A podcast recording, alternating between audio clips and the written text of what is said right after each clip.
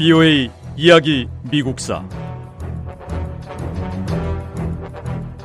제 44부. 1920년대 미국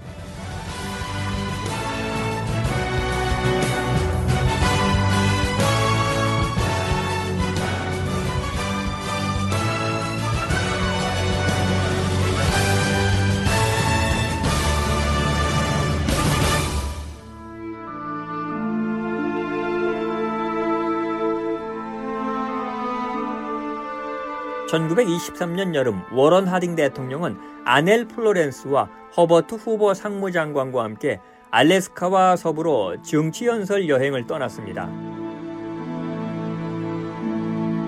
하지만 미국 서부를 여행하던 중인 1923년 8월 2일 워런 하딩 대통령은 캘리포니아주 샌프란시스코의 한 호텔에서 심장마비로 사망했습니다.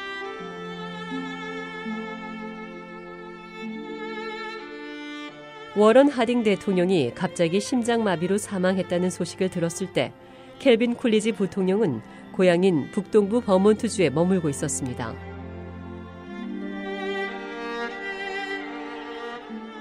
쿨리지 부통령은 1923년 8월 3일 새벽 대통령직을 승계하게 됐다는 소식을 접했고 지방 법원 관리인 아버지 앞에서 성경에 손을 얹고 미 합중국의 제30대 대통령 취임 선서를 했습니다.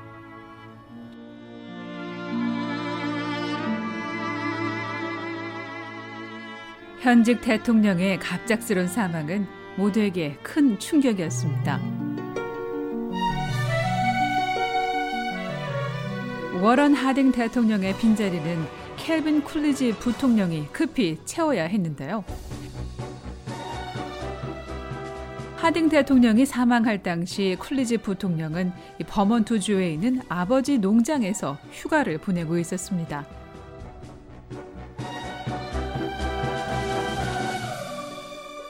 휴가 중에 새벽에 급히 연락받고 자다가 일어나서 양복을 챙겨 입고 대통령 취임 선서를 했던 거였죠. 물론 워싱턴에 돌아와서 연방정부 관리들 앞에서 다시 한번 정식으로 미 합중국의 30대 대통령 취임 선서를 했습니다.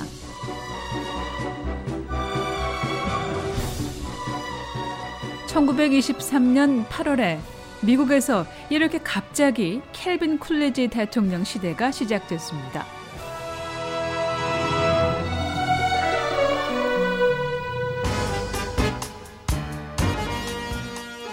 하딩 대통령과 쿨리지 대통령 모두 같은 공화당원이었기 때문에 국정 운영 방향이나 정책에는 큰 차이가 없었습니다. 다른 점이나 특이점이 있다면 켈빈 쿨리지 대통령은 아주 아주 정직하고 누구보다 신뢰할 수 있는 사람이었다는 겁니다. 워런 하딩 대통령이 세상을 떠나고 행정부 관리들의 비리가 낱낱이 드러났을 때 미국인들은 연방 정부에 대한 실망이 컸습니다.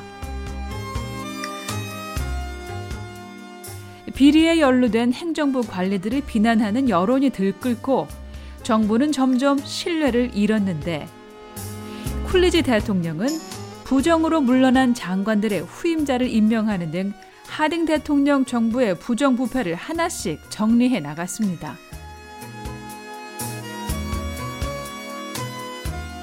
미국을 이끌어갈 이 신임 대통령 앞에 놓인 숙제는 사람들이 다시 정부를 믿을 수 있게 하는 거였습니다.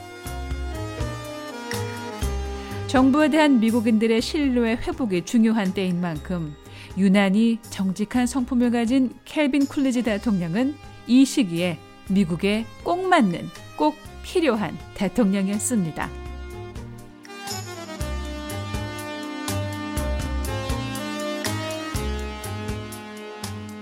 켈빈 쿨리지 대통령은 1872년 7월 4일 미국 북동부 버몬트주의 작은 마을에서 태어났습니다. 농부이면서 마을의 정치 지도자인 아버지 아래서 평범하게 자랐고요. 말이 없고 조용한 소년이었습니다.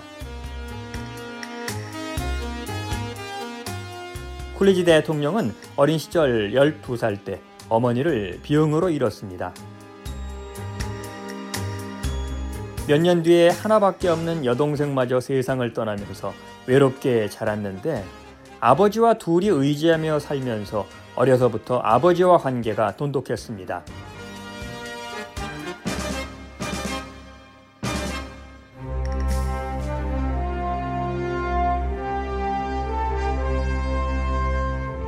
쿨리지 대통령은 매사추세츠주에 있는 애머스트 대학을 졸업했습니다. 청년 시절 쿨리지 대통령은 대학교 때는 학비를 마련하기 위해 여러 직장에서 일했고 대학을 나온 뒤에는 변호사가 되기 위해서 법률 사무소에서 일을 배웠습니다. 그렇게 몇 년이 지난 뒤 변호사 사무실을 차렸는데 변호사 업무를 시작하면서 여러 정치인을 만나고 지방 정치에 관심을 두었습니다. 켈빈 쿨리지 대통령은 젊은 시절부터 공화당원으로 활동했습니다. 고향인 버몬트주를 떠나 같은 북동부에 있는 메사추세츠주에서 변호사 일을 할 때도 공화당 정치 활동에 적극적으로 참여했습니다.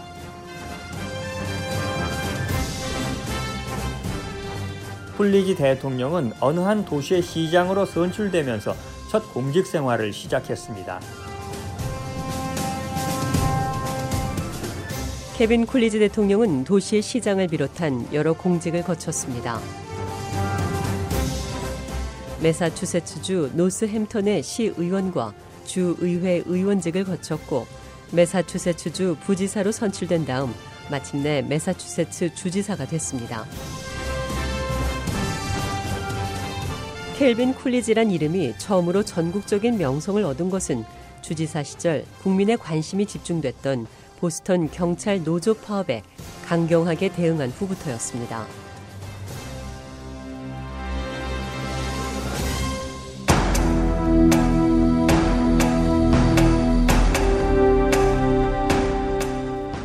(1919년) 매사추세츠주 보스턴시에서 경찰관들이 노동조합을 설립하려고 시도했습니다.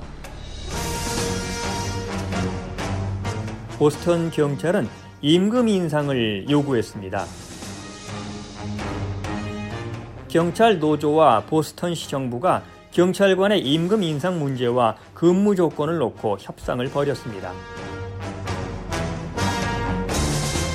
하지만 경찰국장은 경찰 노조와의 협상을 거부했고요.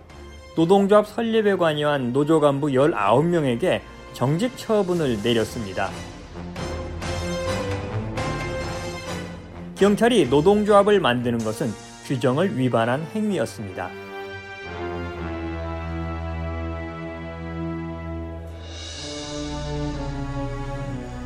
경찰국장이 노조 간부들을 정직시킨 다음 날 보스턴 경찰의 약 75%가 파업에 들어갔습니다.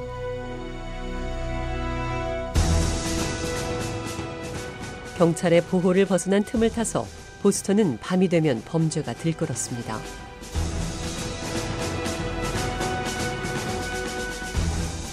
경찰의 파업으로 강도가 상점을 털고 범죄자들이 시민의 안전을 위협했습니다. 겁에 지닌 미국인들은 주 방위군이 나서서 보스턴 경찰 대신 안전을 지켜주길 기대했습니다. 보스턴에서 발생한 경찰 파업은 미국인들을 두려움에 떨게 했던 가장 심각한 사건 가운데 하나였어요. 그런 만큼 미 전역에서 메사추세츠 주지사가 과연 어떤 조치를 할지 숨죽이며 지켜봤습니다. 케빈 쿨리지 주지사는 경찰 파업에 강경하게 대응했습니다.